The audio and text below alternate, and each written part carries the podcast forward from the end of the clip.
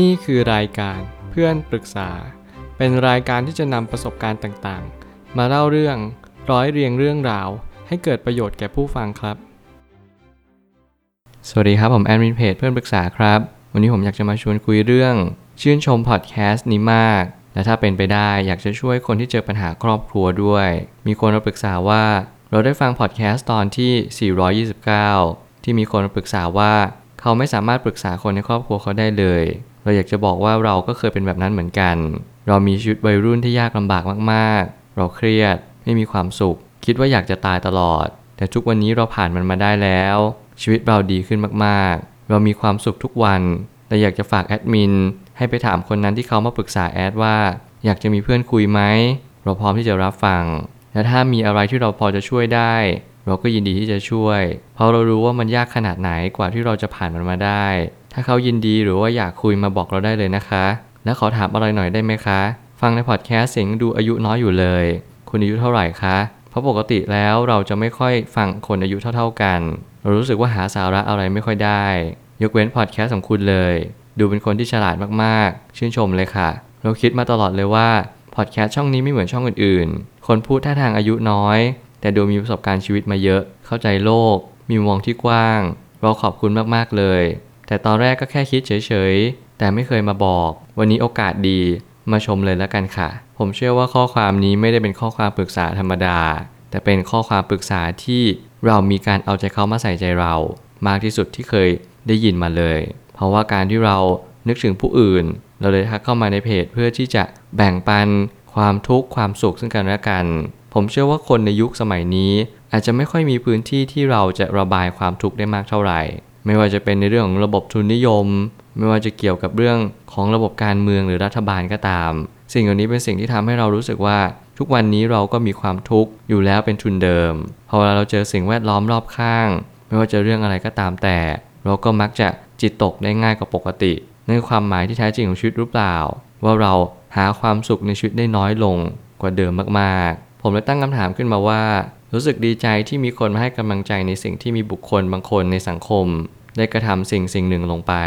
แน่นอนว่าใครๆก็ต้องการได้รับคำชมเป็นธรรมดา ซึ่งจริงๆ แล้วอายุผมก็ถ้าเกิดสิ้นปีนี้พอดี ผมก็อายุ 27 ปีพอดี ซึ่งแน่นอนว่ามันก็เป็นอายุที่ไม่มากไม่น้อยจนเกินไป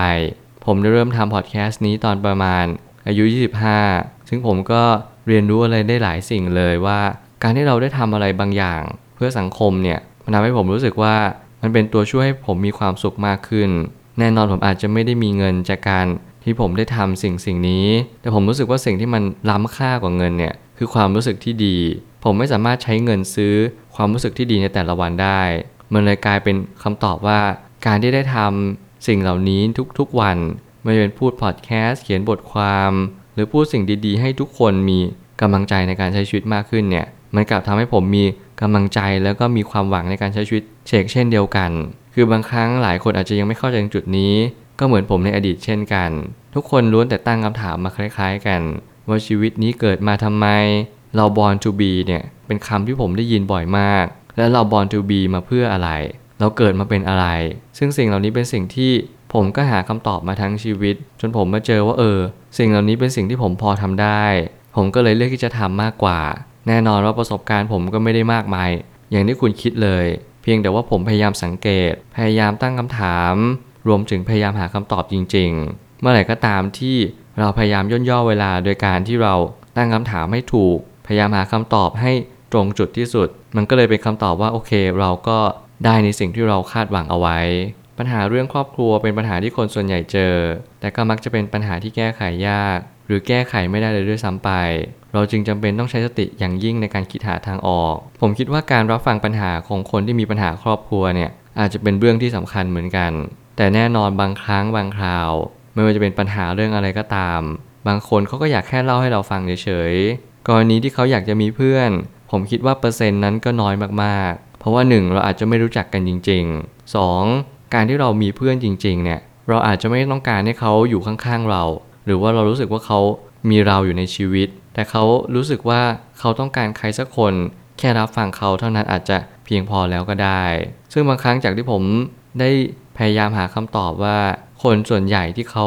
มีปัญหาในชีวิตเนี่ยเขาต้องการอะไร ผมก็ยังเชื่อว่าสิ่งที่สำคัญที่สุดเขาก็ต้องการให้คนรับฟัง รวมถึงพูดปลอบประโลม จิตใจให้มันรู้สึกว่าอบอุ่นมากขึ้น หลายครั้งที่เราเจอภาวะที่เหมือนกับว่า คนที่เรารักมากที่สุด หรือว่าสิ่งแวดล้อมที่มันใกล้ตัวเรามากที่สุดเนี่ย มันกลับกลายเป็นไม่ใช่พื้นที่ปลอดภัยแล้วซึ่งมันอาจจะทำให้เรารู้สึกว่าโอ้โห ชีวิตนี้ค่อนข้างอยู่ยากมากขึ้นไปอีก แล้วนั่นก็คือความรู้สึกจริง ๆ นั่นแหละ ที่มันไม่ใช่เป็นการหลอกตัวเอง แต่มันเป็นการเริ่มยอมรับความจริง เริ่มอยู่กับมันปรับตัวกับมัน และเข้าใจว่าเออนี่คือชีวิตของเรา ผมเชื่อว่าหลาย ๆ คนไม่ได้มีความสุขในชีวิต ในสิ่งที่ตัวเองคาดหวังเอาไว้ ไม่ว่าจะเป็นเกิดมาในครอบครัวที่มีแต่ปัญหา เจอเพื่อนก็เพื่อนหักหลัง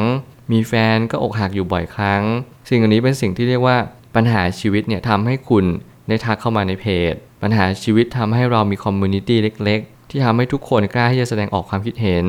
กล้าที่จะมาปรึกษาหารือกันนั่นอาจจะเป็นเหตุผลหรือเปล่าว่าปัญหาทำให้เรามาเจอกัน ผมไม่ได้บอกว่าปัญหานั้นจะดีหรือไม่ดี แต่ปัญหามันเป็นแค่ตัว keyword ตัวเชื่อมบางสิ่งของชีวิตเราเท่านั้นเองว่าเราเจอปัญหานี้เราจะแก้ปัญหานั้นยังไง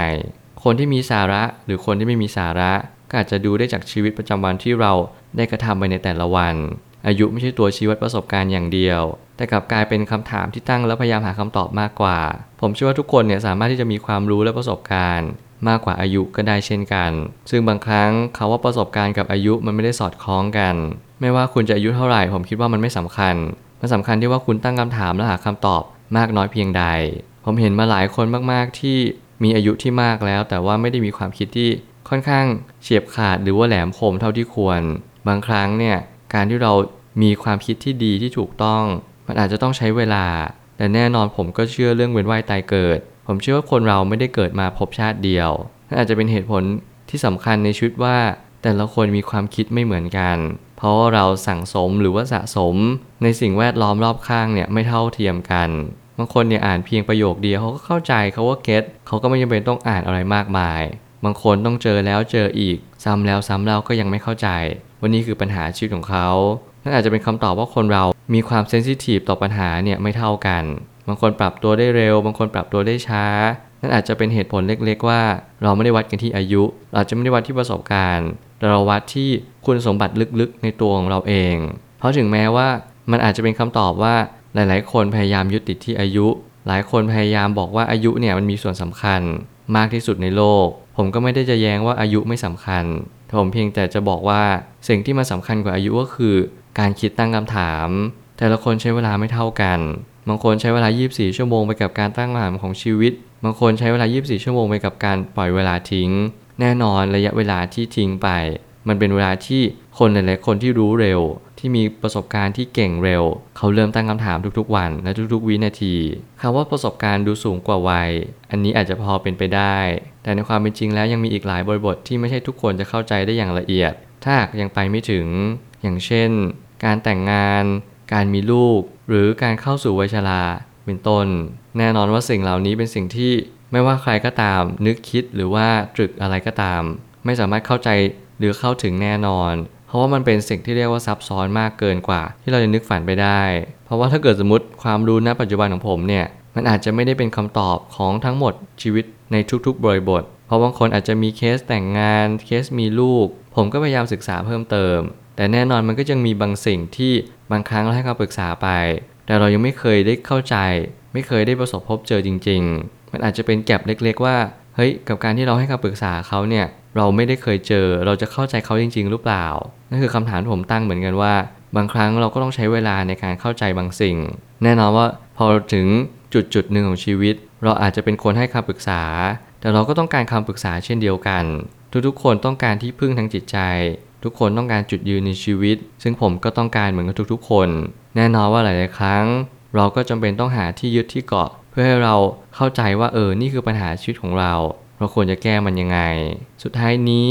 โลกใบนี้ไม่มีความว่าบังเอิญ การที่เราทุกคนได้ยินได้ฟังมาคล้ายๆกัน แต่ความคิดต่อเรื่องราวที่ได้ยินนั้นย่อมแตกต่างกัน บางคนตกตะกอนกับปัญหาเพราะใส่ใจในปัญหา กุญแจสำคัญของชีวิตคือโฟกัสในสิ่งที่เจอเสมอ ผมอยากจะฝากทุกคนว่า การที่เราได้ยินได้ฟังอะไรในสิ่งที่ถูกต้องหรือว่าสิ่งที่ดีเนี่ยเป็นสิ่งที่ไม่ได้เป็นสาธารณะหรือหาได้โดยง่าย ครที่ฟังพอดแคสต์นี้ ผมเชื่อว่าคุณจะได้อะไรกลับไป ไม่มากก็น้อย รวมถึงคุณอาจจะได้ความรู้ที่คุณไม่เคยคาดฝันเลยว่าคุณจะได้ในชีวิตนี้ ผมอยากให้คุณตั้งใจฟัง มันเป็นเวลาเพียงเล็กน้อย ที่ผมอยากจะให้คุณแบ่งมันมาให้พอดแคสต์ผมเล็กๆน้อยๆแต่ผมเชื่อว่าเพียงไม่กี่นาทีเนี่ยแหละ จะทำให้ชีวิตของคุณดีขึ้น และผมจะยังทำต่อไปตราบเท่าที่ผมยังมีเวลาอยู่ ผมเชื่อทุกปัญหาย่อมมีทางออกเสมอ ขอบคุณครับ รวมถึงคุณสามารถแชร์ประสบการณ์ ผ่านทาง Facebook Twitter และ YouTube และอย่าลืมติด Hashtag เพื่อนปรึกษาหรือ f r ร e n d t a l k ด้วยนะครับ